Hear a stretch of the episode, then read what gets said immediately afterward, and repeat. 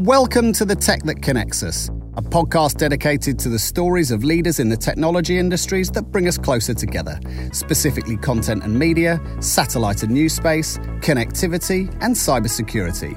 Your hosts are me, John Clifton, Laurie Scott, and Will Trenchard, the founders of Nuco, a specialist global recruitment and executive search firm focused on these exact industries. We love being a part of them, and we're excited to share these stories with you.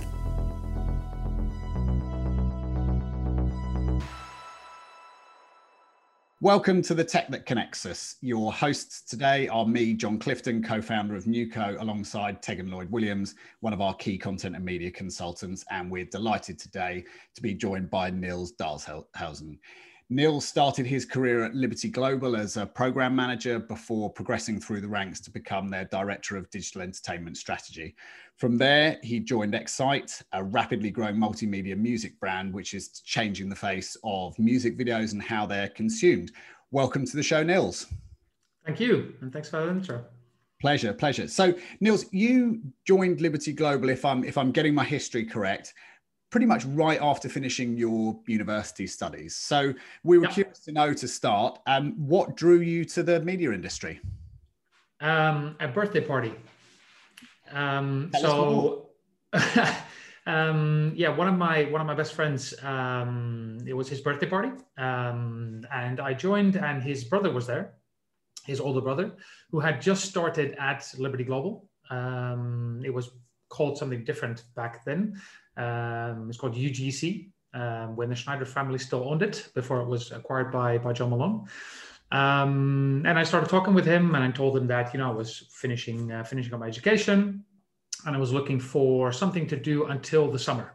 And he said, well, you know, it's very busy times at UGC and why don't you come work for us uh, as a temp? So I did, um, started in May, I think. Um, and then fairly quickly after that, they offered me a job um, so I said, that's fine, but I'll work until the summer, then I'll take the summer off. Uh, so I joined uh, in, in all earnesty um, on the 1st September 2001. Um, so literally like a birthday party and having a chance conversation with um, a friend's older brother drew me into the media industry. Wow, wow, fantastic. Very, very interesting. So um, passing over to Tegan to, to learn a bit more about some of those early days. Yeah, thank you so much. I mean, Nils, you've been in the industry now for for 20 odd years. I was wondering, has there been a particular person who has really influenced your career in that time? It's a good question. I can think of a few people. Um, so I started talking about that that friend's older brother. Uh, so he was my line manager also for probably about the first 10 years of my career. Uh, his name is Leo Geert van den Berg, a very Dutch name. Um, he's currently working for, for Ziggo, heading up um, a big portion of their technology team. Um, and he really taught me a lot of the fundamentals of being a good manager in the, uh, in the first place. And then I could think of two more people at Liberty. So then I started working in the product organization uh, in Doron Hacmon's team. And he's, you know, quite an inspiration from the being a chief product officer perspective um, and really creating your own vision and sticking to your course, no matter what kind of adversity comes your uh, comes your way. Um, and then the third is is Balan Balan Nair. Uh, used to be the CTO of uh, of Liberty, um, and he's really kind of a role model for how to combine uh, one strength but also empathy. Um, so I learned a lot from interacting with him um, on basically how to combine those two things. Yeah, role models I think are so important, eh, particularly in this industry. And I mean, this industry is one as well that is just rapidly changing every day almost. It feels like something new is is happening. And I guess you've had a front row seat for that, being responsible for digital entertainment products since you started as a product manager um, after that infamous birthday party until now, what have been some of the biggest changes that you've seen and observed? Well, I think one big change is the the move from on-premise equipment to everything now being uh, in the cloud. Um, so when we started rolling out digital television platforms uh, across Europe in the early uh, 2000s, uh, you know, everything was on-prem. Uh, lots of hardware getting shipped around and having to be connected and wired up and everything, um, with the associated timelines and complexity that all comes with that. Um, and these days, um, so at XITE, we are fully uh, fully cloud-based. We don't have any on-premise equipment other than you know uh, laptops and, uh, and and some screens. Um, and setting up a new machine is just you know um, one of my DevOps guys pushing the buttons on a keyboard and you're up and running. Um, so I think that has been probably the key change that I've seen that enabled, you know, a whole host of other changes, uh, making the industry much more quicker, more dynamic, um, and quicker moving. Yeah, absolutely. Quicker, dynamic. Those are, are definitely words that, that I hear a lot. And you must have had several moments that stand out in your career. Is there one which particularly stands out as being incredibly significant? Uh, from significant from what perspective? A moment or, or a time when you that you would always look back on and remember and think, "Wow, I was there when that happened." Um, yeah, maybe looking back at the at the beginning. Uh, so I mentioned that I, I joined uh, UGC in the beginning, and uh, fairly quickly after that, the company went into Chapter 11. Uh, so it's not the best way to uh, to to start your career. Yeah. Um, but but fortunately, there was uh, you know a, a, saving angel there who's willing to acquire the company. Um, so maybe you immediately learn to not take things for granted uh, in the uh, media industry. That things are going to be moving very quickly, and the ground under your feet can uh, can also change fairly rapidly. Um, yeah, so maybe that's uh, from an early start, always knowing to look forward to see what changes might be coming.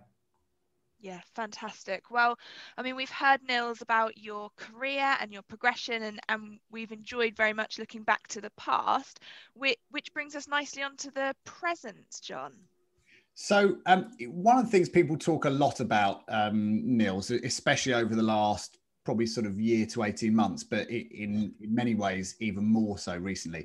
People are talking about this being a, a, golden age of TV, which is an interesting one because at the moment we, we all want to consume lots of content, but with COVID 19, it's, it's difficult to to create the content. Um, but what what are your thoughts on whether we are in that kind of golden age of of TV and media consumption? Yeah, I think we for sure are. Um, so you can just see in the the, the volume uh, of entertainment that is being produced that is just you know growing and growing and growing.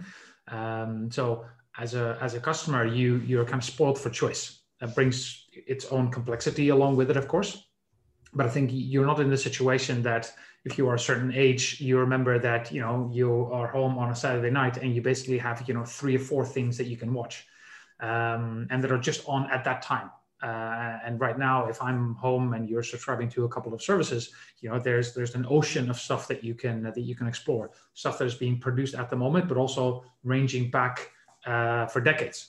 Uh, so some earlier greats that you may have missed, you can now just very easily catch up on rather than having to obscure uh, uh, buy some obscure DVD from somewhere and having it shipped from from a country. Um, so I, I, think we for sure are in the uh, in the golden age um, and that's I measure that by kind of just the volume of stuff that is available, the quality uh, of it. You know, the, with, with 4K, with Dolby Atmos coming to customers' homes, the the experience is also better than it's ever been. Um, and as a customer, you you you have the choice on how you want to consume that as well. Yeah, absolutely. And and but again, coming back to the you know the strange times that we're we're finding ourselves in the uh, in at the moment, and you know with the um, you know, vaccines taking place here in the UK yesterday. Um, you know, it's fantastic to see that we're potentially on a path out of things. But what what effect do you think this this whole period has had on the media and entertainment industry, um, particularly given it's been so hard to create that content? What, what are your thoughts on that current state of the market? Yeah, so, so creating content has definitely been more difficult, but you do see content coming out. Um, some either being delayed, um, uh, you know, because movie theaters weren't open uh, or profitable enough. Um, so you see, you know, new movies like Wonder Woman coming out. Um, but also because of the pandemic, I think customers are taking, or sorry, companies are taking bigger chances in how that content is being offered. Um, so you see Warner Media making the move to actually offer that on on HBO Max, rather yeah. than just providing it in, uh, in theaters. Yeah. Yes. Yeah, so, so, I think there again, you as a customer, uh, you have the choice. If you want to go to a theater and you feel safe in doing that, then fine, you can do that. But if you want to consume it in your home, you can do that as well. Mm. And do you think that that um, that almost instant availability and choice? Um, do you think that that is good for the industry as a whole, or do you feel that that creates too much dispersion and disparity between all of the different services, which ultimately just just makes it hard, if you will, hmm. for people to consume? Yeah, so I, I think we're in a bit of um, an interim state. So the industry is very much much in flux. Um, so you see a lot of uh, what I call rebundling happening. Um, so things that were available uh, in, in place A are now available in place B. Uh, so it's kind of same, same, but different. People are still watching many of the same things. It's just coming to you in a slightly different way. In Dutch, we have a nice saying: "It's it's old wine in new bags." Um, so, um, with regards to the question, as is this too much for customers? Um, potentially, yes. But you know, a 500 uh, channel linear lineup has always been too much for customers as well. So I think that the problem not um, has not gone away. It's just different now. And right now, because of the way, how the way we are offering customers uh, the content, we also have new opportunities to help them guide them through this big ocean of content, through recommendations, through things being more uh, available on demand. Um, and also, I'm a big believer in in curation. Um, so I think the industry has not done a particularly good job there. Um, so fragmentation does make it difficult. Uh, I agree there. So it's not always easy for customers to to know exactly where they they can consume a certain piece of content. So I think there the industry has uh, a big job ahead of itself to make sure that across the fragmented surface and the rebundling uh, the rebundling ecosystem, how to make customers aware where to consume content and also how to best consume that content. Yeah, completely agree. I think I think that the curation part i think is really key because there's no question that we you know and you and i as consumers want to consume but we do need it to be made relatively easy for us to consume good content that we like. Um, so thank you. Really really very interesting which leads us nicely uh, onto the future tegan yeah, Nils, you've been involved in digital entertainment for such a long time, and we've touched there on fragmentation and rebundling. But what do you think the future is for media consumption? Um, it's a good question. If I know for sure, then then then you know I, I should join a venture capital firm uh, somewhere. Um, but uh, if you look at the history um, of, of media consumption and of storytelling, the fundamentals have not changed that significantly. Um, you know, we are still telling stories, and now we're doing it in a much you know nicer way. You're consuming a 4 4K Dolby Atmos experience rather than somebody sitting by a campfire telling you a story. But the fundamentals in it haven't really uh, haven't really changed. So I think if you if you look at how the media industry is going to change. I don't think it's necessarily technologies in the media industry that are going to um, uh, that are going to significantly change it. You know, we we started talking about 3D a while ago, and people are talking about VR and AR. I don't think that necessarily changes the fundamentals on how people want to consume stories and content. I think if you're looking about technology change, you're probably looking outside uh, to uh, technologies elsewhere uh, in customers' lives. Um, for example, the the increase uh, in working from home uh, you know, post pandemic, um, that will probably lead to more media consumption during the day. Um, if you look at self-driving cars that are coming slowly but surely, um, you know, that's going to extend the customer's media consumption hours as well. Um, customers are not going to be driving, but they're going to have an hour in a car that is driving itself. Um, so that provides more opportunities for uh, for media to um, uh, to present itself to uh, to customers. And if you look even further down the road, you know, there are things like Neuralink and other brain computing interface stuff um, that will maybe completely revolutionize uh, how we consume stories. But I like to keep my attention to the slightly more immediate future. Yeah, and I mean you've touched on on a lot of things there. There's been a lot of change in the industry. If you had to choose what you think the one next big change will be, where where would you land on that? Um, it's a good question. Um, I mentioned some of the, the, the, changes before, but maybe I think the biggest change the industry has to go to, um, and I think we're slowly but surely getting there, is going even more to understanding and servicing up exactly how the customer wants to consume content. Um, so moving beyond how the industry licenses content, for example, and offering it in, in these different buckets. Um, if you look at many EPGs at the moment, they're still, for example, um, organized by linear and then catch up and then you know on demand and uh, and this is a very industry centric way of offering content to customers. Um, so I think that the, the biggest change that the industry has to to uh, to take is doing a better job of servicing up customers with the actual use cases that they have in, in the way that they want to consume content. Yeah, well, thank you so much for sharing those thoughts with us and taking us on a bit of a tour of the the past and the present, and uh, also sharing your your future projections with us. Um, moving on to a subject that's very close to my heart for obvious reasons, which is diversity. Um, I mean, I would never forget my first trade show, which was NAB, and walking into that entrance hall and feeling like I was just met by this sea of men in in grey.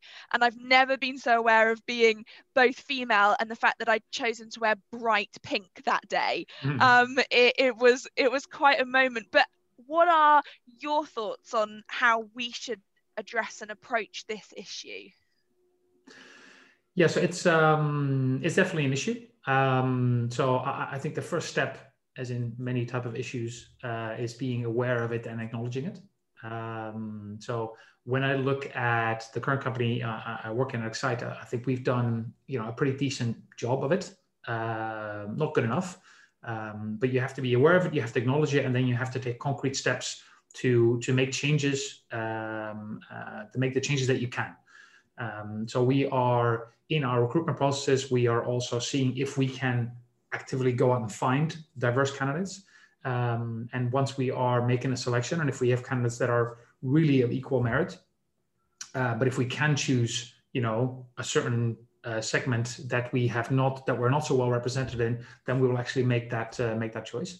It is difficult because no two candidates are, are, are always completely 100% uh, from a merit perspective equal. Um, so you do have to make some difficult choices there. Um, and and one thing that I think is also going to help us with awareness, we are implementing a new HR tool next year, Culture Amp, um, and that also comes with, for example, device diversity and inclusion surveys. Um, so you know, we as senior management in the company can have certain thoughts about it, but I think when you go and ask your people themselves, you might get a slightly different perspective. Um, so that also kind of you know uh, helps you with being more aware of what the feelings are in your own company very interesting and when it comes to um, the industry i think what one of the challenges certainly is that from the the the technology side um, certainly from a gender perspective, you're always going to have the problem of education in the sense that there are simply more males that will do engineering type subjects at school and there are just less females. And so that, that you're always going to have that slight imbalance. And one thing i was curious to ask was as the industry is it, it, remains heavy on the technology side but i think lots of the other elements around um, thought creation content creation content curation all of those aspects um, are actually you know, much less about you know, whether technology can do it. It's more about the the the creativity of well, what if or could we create something that? Um, and I wonder whether you felt that that change in the fact that you know technology can largely do anything we want it to it's actually that we need to we need to have the ideas of what it can do i wonder whether you felt that that move towards creativity would have a positive impact from a diversity standpoint? I think so. Um, you know, I, I, think anyway. Also, even in technology, you know, having a, a diversity of opinions, this is also, uh, you know, I think um, substantiated by research, uh, leads to better outcomes. Um, so I, am very happy to say that that two of my engineering teams are, for example, female led, and we have female developers and um, so so that, that's already a good a good start.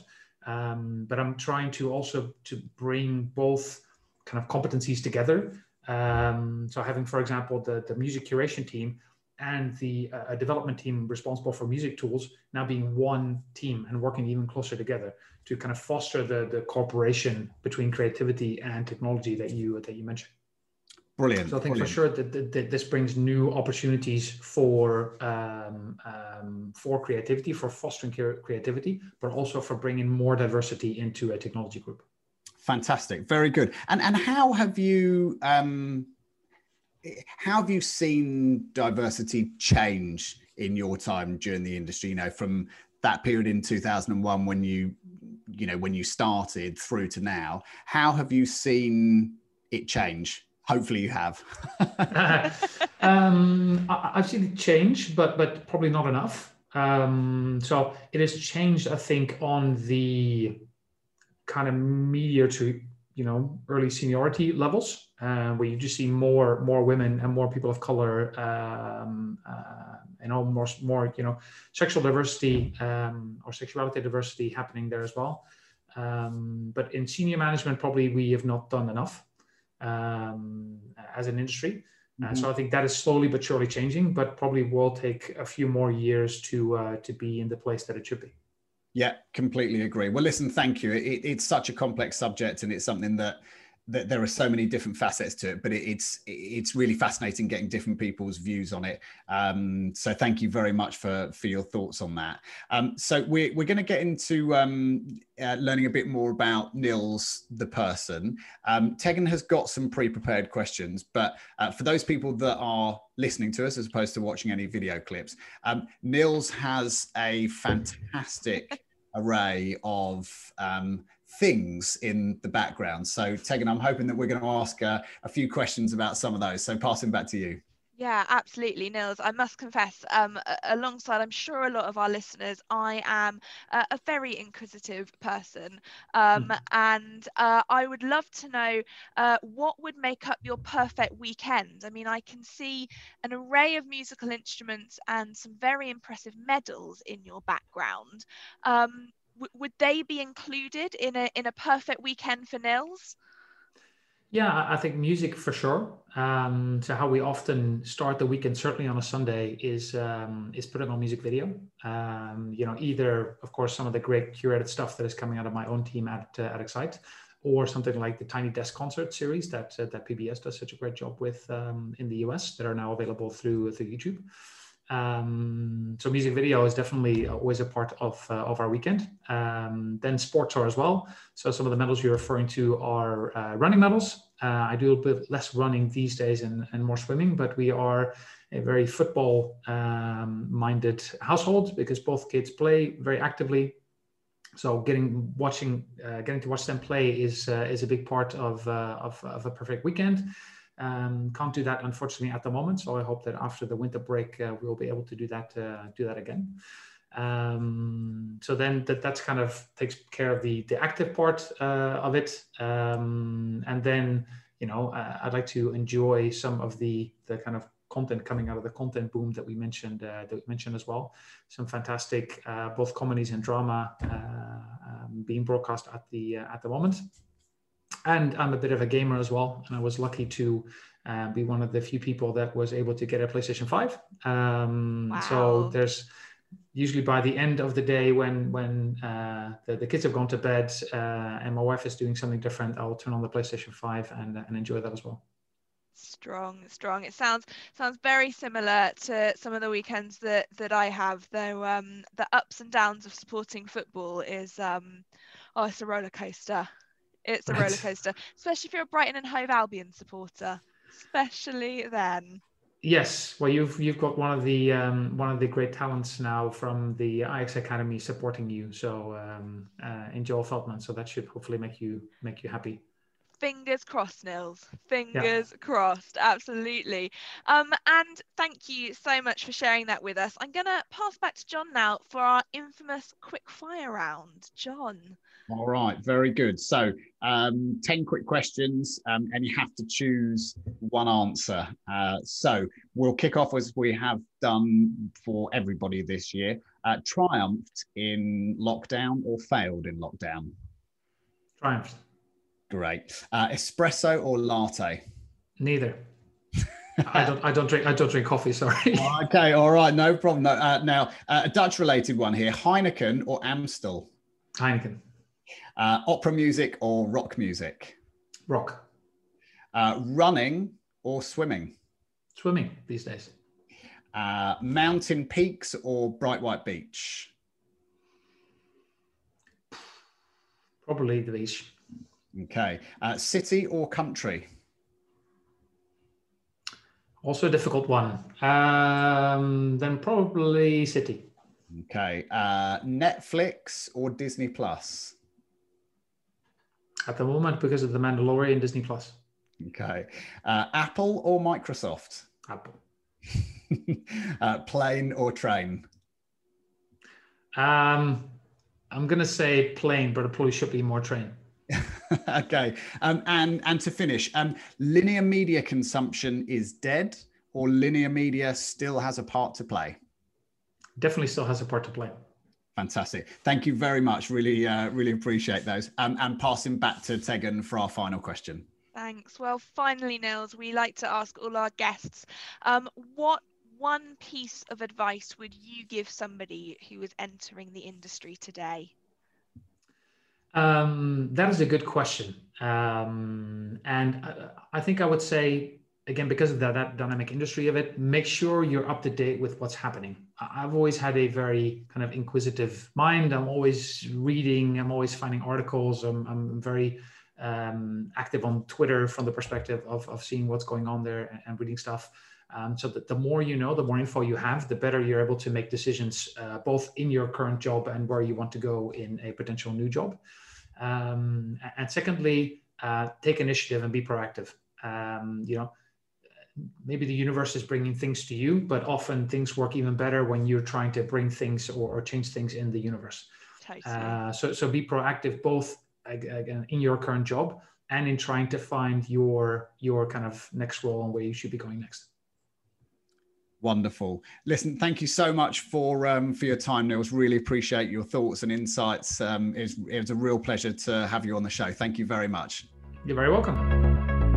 Thank you for listening to our podcast. If you enjoyed the show, please do subscribe and give us a rating. It really helps these stories to be found and enjoyed by more people.